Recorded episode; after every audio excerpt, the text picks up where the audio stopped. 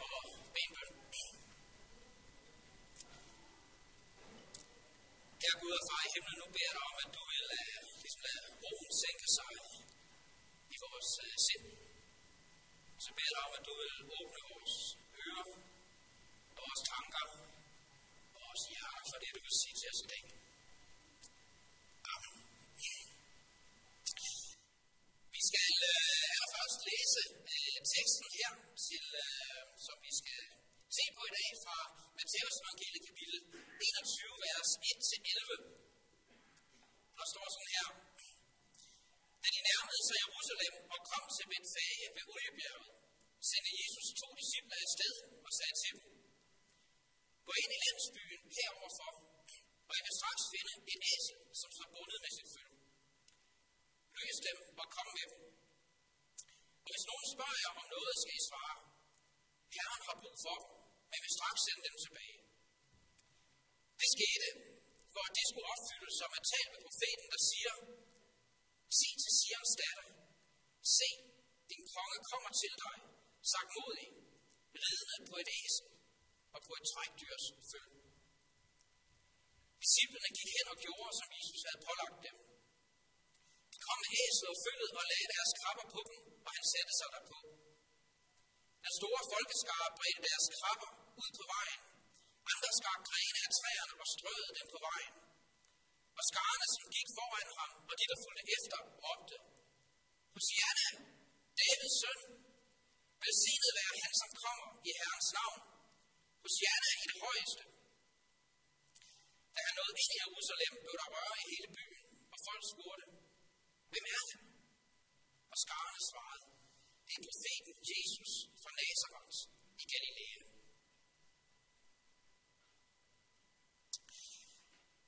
Jesu indtog i uh, Jerusalem palmesøndag markerer begyndelsen på, uh, på påskeugen. Den her sidste dramatiske uge i, uh, i Jesu liv. En uge, som ændrede verden for altid. Og budskabet om det, der skete med Jesus i den uge, har ikke alene haft skældsættende betydning for verdenshistoriens gang.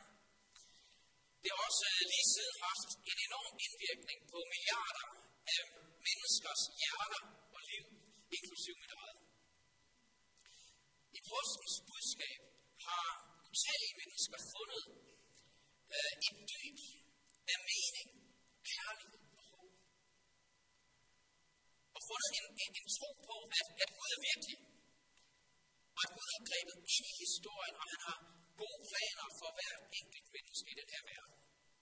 Og også gode planer for en kommende bedre verden. Og hele den tro, hele det håb har, eller skyldes det, som, som skete den her helt særlige uge i verdenshistorien. Og ugen begynder altså med Jesus, der kommer ridende ind i Jerusalem på et æsel. Og jeg ved ikke, hvad, hvad I forbinder med et æsel. Jeg tror, at, at det er, i hvert fald for de fleste af os, der er en æsel ikke sådan et, et særligt imponerende. Det er nok de færreste af os, der siger, wow, et æsel. Fantastisk. Jeg har det selv sådan, at øh, der næsten er lidt, noget lidt komisk over i det æsel. Øh, det er nok ikke nogen øh, tilfældighed, at øh, de valgte et æsel til at være ja, æsel. Det tror. Fordi et æsel er nærmest sig selv sådan et dyr, man, man næsten ikke kan være med at trække lidt på smilebåndet af, synes jeg. Som jeg engang hørte en sige. Man kan nok bedst forklare et æsel som det dyr, der ikke er en hest. Øh, det synes jeg ikke er en meget rammende beskrivelse. Måske endda en, en, en slags parodi på en hest. Altså bare tænk på, hvordan den lyder.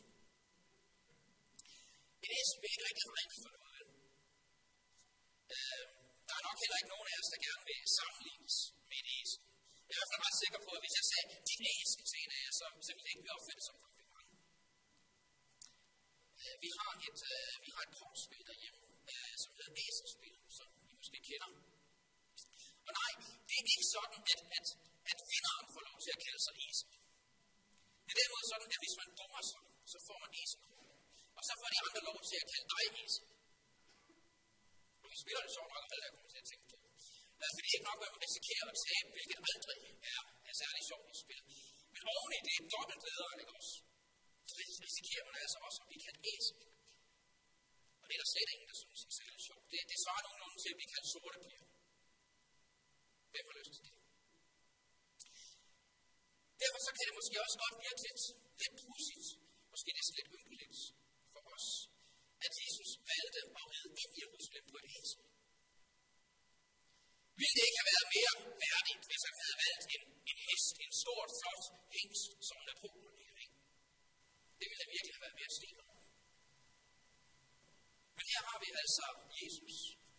Ham, som kristne i dag tilbeder som Gud.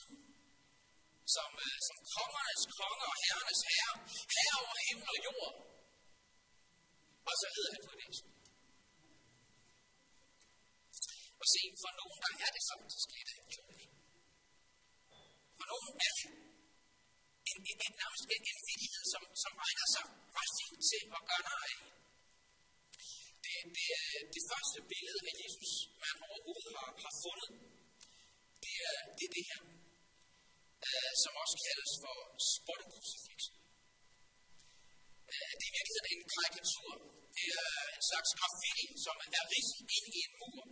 Uh, det er fundet i Rom og stammer formentlig fra det første århundrede. Jeg ved ikke, om I kan se det, men, men det, det forestiller en korsfæstet person med æselhoved. Korsfæstet person med æselhoved og, og bare numse.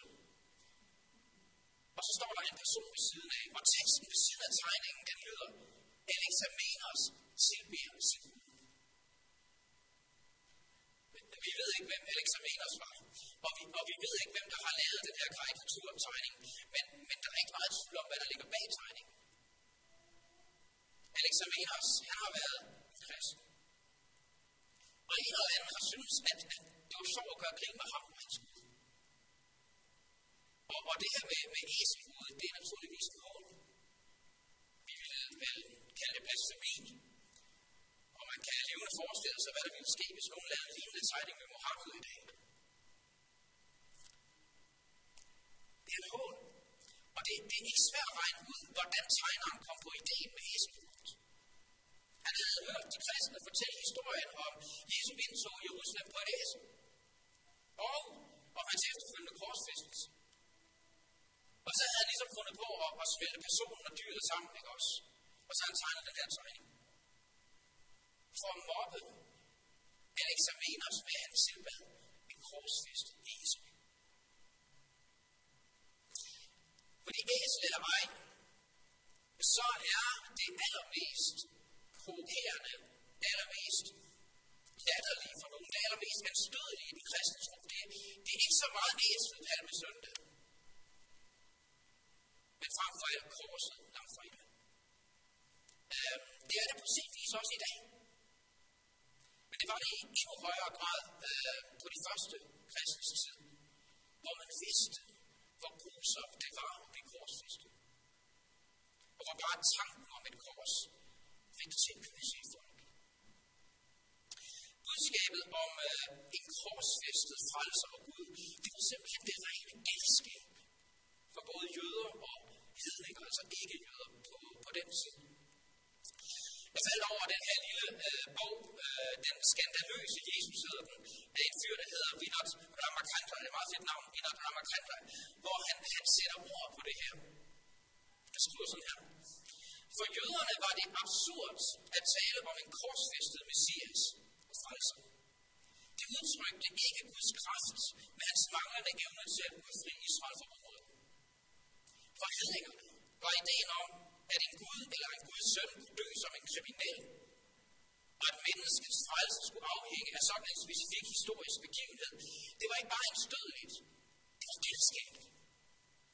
Tror han, man kan ikke overbetone dumhed det latterlige i et sådan budskab. Hvis man ønsker at omvende de uddannede og fromme i riget til sin sag, hvad denne sag end kunne være, så ville det værste, man kunne gøre, være at forbinde sagen med en mand, der for nylig var blevet korsfæstet. Sådan en tilflytning ville, mildt sagt, være en reklamemæssig katastrofe. Og at associere Gud, al livs oprettelse, med en korsfæstet kriminel, det var et bede om latterliggørelse og fuldstændig mangel på forståelse. underligt i at, at finde et spottekrucifix som det her. Tegneren har ganske enkelt fundet budskabet om den korsfæstede frelser Gud.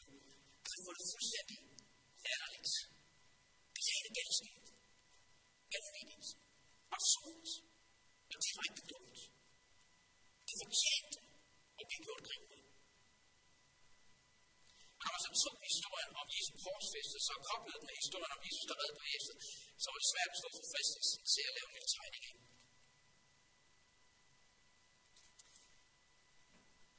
Og øh, lad os bare gøre det klart. Sådan er påskens budskab.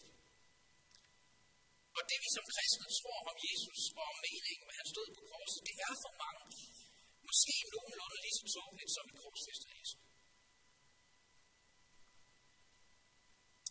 Og det er også rigtigt, at hvis Jesus ikke var mere end blot et menneske som os andre, så spillede sin kort forkert og endte så som sorte pære, som store taber. Ham, der døde en ydmygende, tragisk, grusom død øh, som korsfæste. Hvis Jesus ikke var mere end det, så ville det være latterligt at tilbede ham som Gud og sige, at han er verdens frelser. Så, så ville det være en absurd skole. Men sagen er,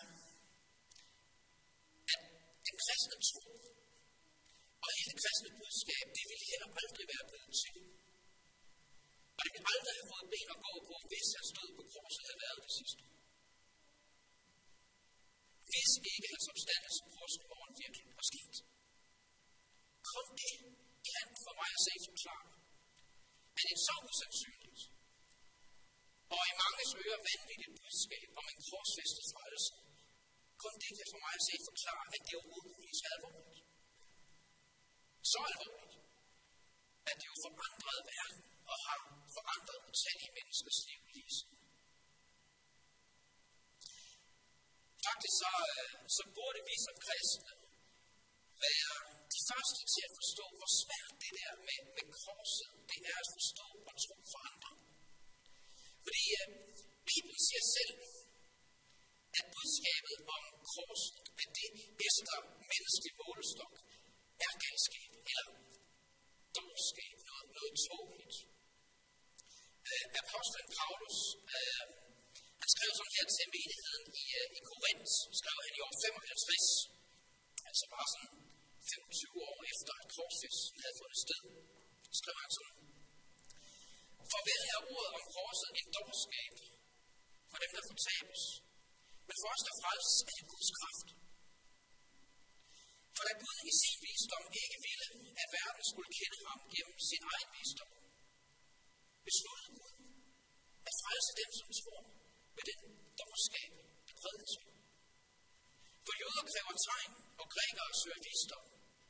Men vi prædiker Kristus som korsfæstet en forarvelse for jøder og en dårskab for hedninger. Men for dem, der er kaldet, jøder såvel som grækere, prædiker vi Kristus som Guds kraft Guds visdom. For Guds dårskab er visere om mennesker, og Guds svaghed er stærkere end mennesker. Derfor, som kristne, der, der taler vi ikke bare om en Gud og en frelser på et æske. Vi taler endda om en Gud og frelser på et kors.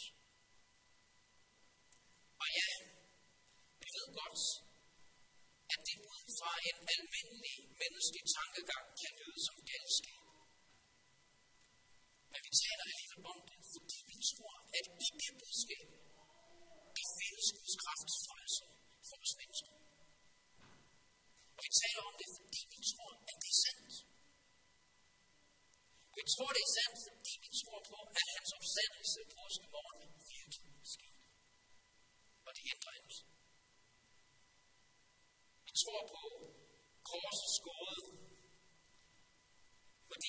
af hans opstandelse bekræfter, at han virkelig er den, han sagde, han var.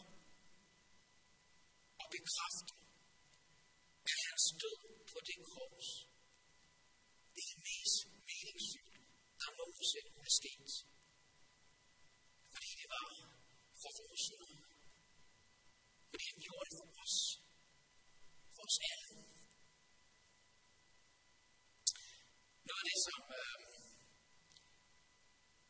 så godt kan, jeg kan fylde mig lidt med, med ydmyghed, som præst det er, at jeg ved, at kernen i det budskab, jeg skal formidle, at det ud fra en menneskelig øh, tankegang er dårskab noget troligt, som Paulsen siger.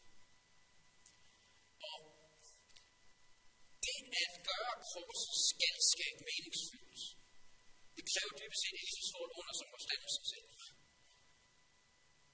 Men at det netop er gennem budskabet om korset, at han vil gøre det under. Og frelse.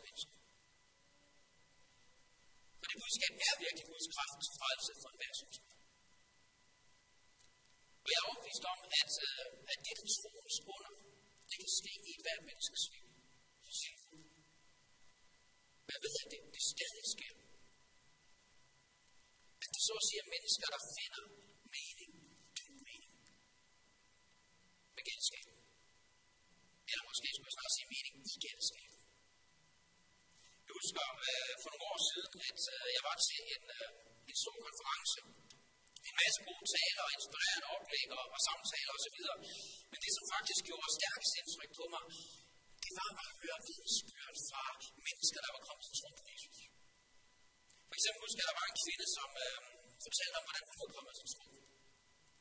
Og essensen i det, øh, det var, at hun i sådan flere år havde haft sådan en, vag forestilling om, at der måske var en Gud. Men at det, som ændrede alt for hende, det var, at det tog op for hende, at Gud havde givet sig selv til kende i Jesus Kristus. Og at han i kærlighed havde givet sit liv på korset for hendes sønner, ja for alle menneskers sønner. Og han var opstået igen for at dele sin sejr over døden for os. Og så kan jeg huske, at hun sagde noget i retning af, det var, at det med Jesus og hans død og opstandelse virkelig kom op for mig, at Gud blev en konkret virkelighed for mig. Men Jeg vil gerne sige, hvis du endnu ikke er en kristen og har det sådan, at, at det der med Jesus død på korset for at frelse dig, at det ikke rigtig giver mening for dig, så vil jeg allerførst gerne sige, at det kan jeg faktisk godt forstå. Det kan jeg faktisk godt forstå. Men jeg vil også gerne sige, at jeg tror, at det er sandt. Og jeg håber og beder om, at der vil komme en dag, hvor du vil se netop Jesu død på korset som det sandeste og mest meningsfulde budskab, du nogensinde har hørt. Og for os alle sammen, der håber og beder jeg om, at, at påskens budskab ligesom må tage vores opmærksomhed til faren i den kommende uge. Hvis øh, jeg lige må vende tilbage til, til det med æsel, så tror jeg faktisk, at det var derfor, Jesus han satte sig op på det æsel palmesøndag. Det var for at fange æselpladsen. Man kan nemlig godt se, at, at nøglen til at forstå alt det, der skete palmesøndag, det ligger i det med æsel. Vi lader mærke til, at vi læste teksten før, at, at det er Jesus selv, der i sin sætter sig ind og siger til et par af sine disciple, at de skal hente en æsel, der følge. Og så står der, det skete for, at det skulle opfyldes, som er talt med profeten, der siger, sig til Sions datter, se din konge kommer til dig så modig, ridende på et æsel og på et træktøjsfyr. Det her, det var en, en cirka 500 år gammel profeti om Messias, den konge og frelser jøderne, de havde ventet på i århundreder. Og der var mange der i Israel, der håbede på, at Jesus var Messias. Men indtil nu, der havde Jesus været meget tilbageholdende med at sige tydeligt, at han var den Messias, de havde ventet på. Sandsynligvis fordi forventede, folk forventede en anden slags Messias. Prøv at se, da Jesus han satte sig op på det æsel, så var det en ret utvetydig handling, som ikke var til at misforstå. På selve den handling, der sagde han klart og tydeligt, jeg er Messias. Jeg er den konge og frelser, Gud har lovet at sende. Han er den, I har ventet på. Jeg er Messias kongen på æslet i profetien. Nu kommer jeg for at opfylde alt det, Gud har lovet. Og folk hyldede ham som Messias. Det der med at lægge sin kapper foran og, og svinge palmer, det var noget, man gjorde på kongekroniker. Og de hyldesang, de sang, det var gamle salmer om Messias. Spørgsmålet er, hvorfor lægger Jesus pludselig alt tilbageholdenhed til side og træder så lige frem, frem som Messias og lader sig hylde som Messias? Svaret det er, fordi den var han nået til det, der var kulminationen på alt det, han var kommet for. Det, der var målet for hele hans livsmission. Og Jesus vidste, at det, der ventede ham i Jerusalem i sidste ende, ville blive korsfæstelse. Tiden var kommet, hvor han skulle give sit eget liv og lede og dø på et kors for verdens synd. Og se, før han gjorde det, så ville han sikre sig fuld, folkets fulde opmærksomhed i de sidste dage af sit liv og i sin død. Og jeg tror, at formålet med hans indtog i Jerusalem på Æsel, det var at sikre sig maksimal opmærksomhed. Han ville fylde skader med rygtet om hans indtog i byen som Messias. For at også hans korsfæstelse og død skulle ske i fuld offentlighed.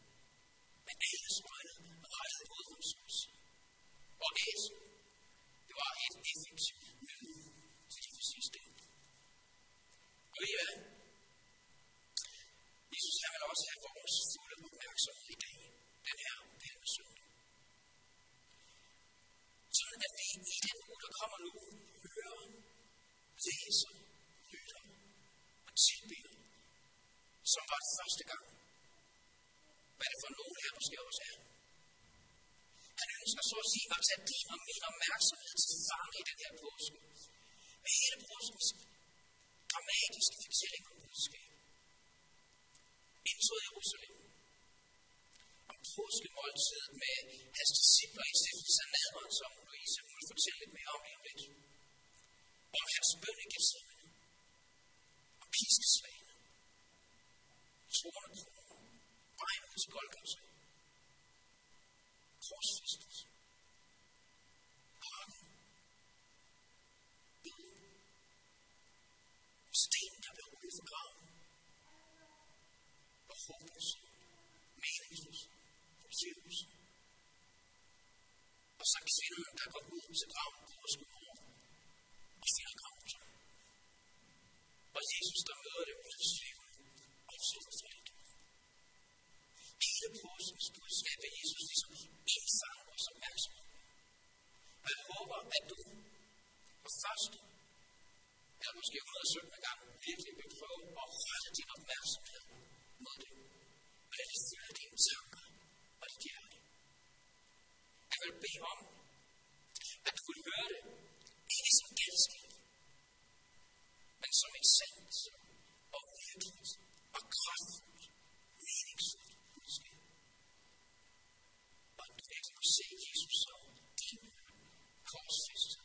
lost it.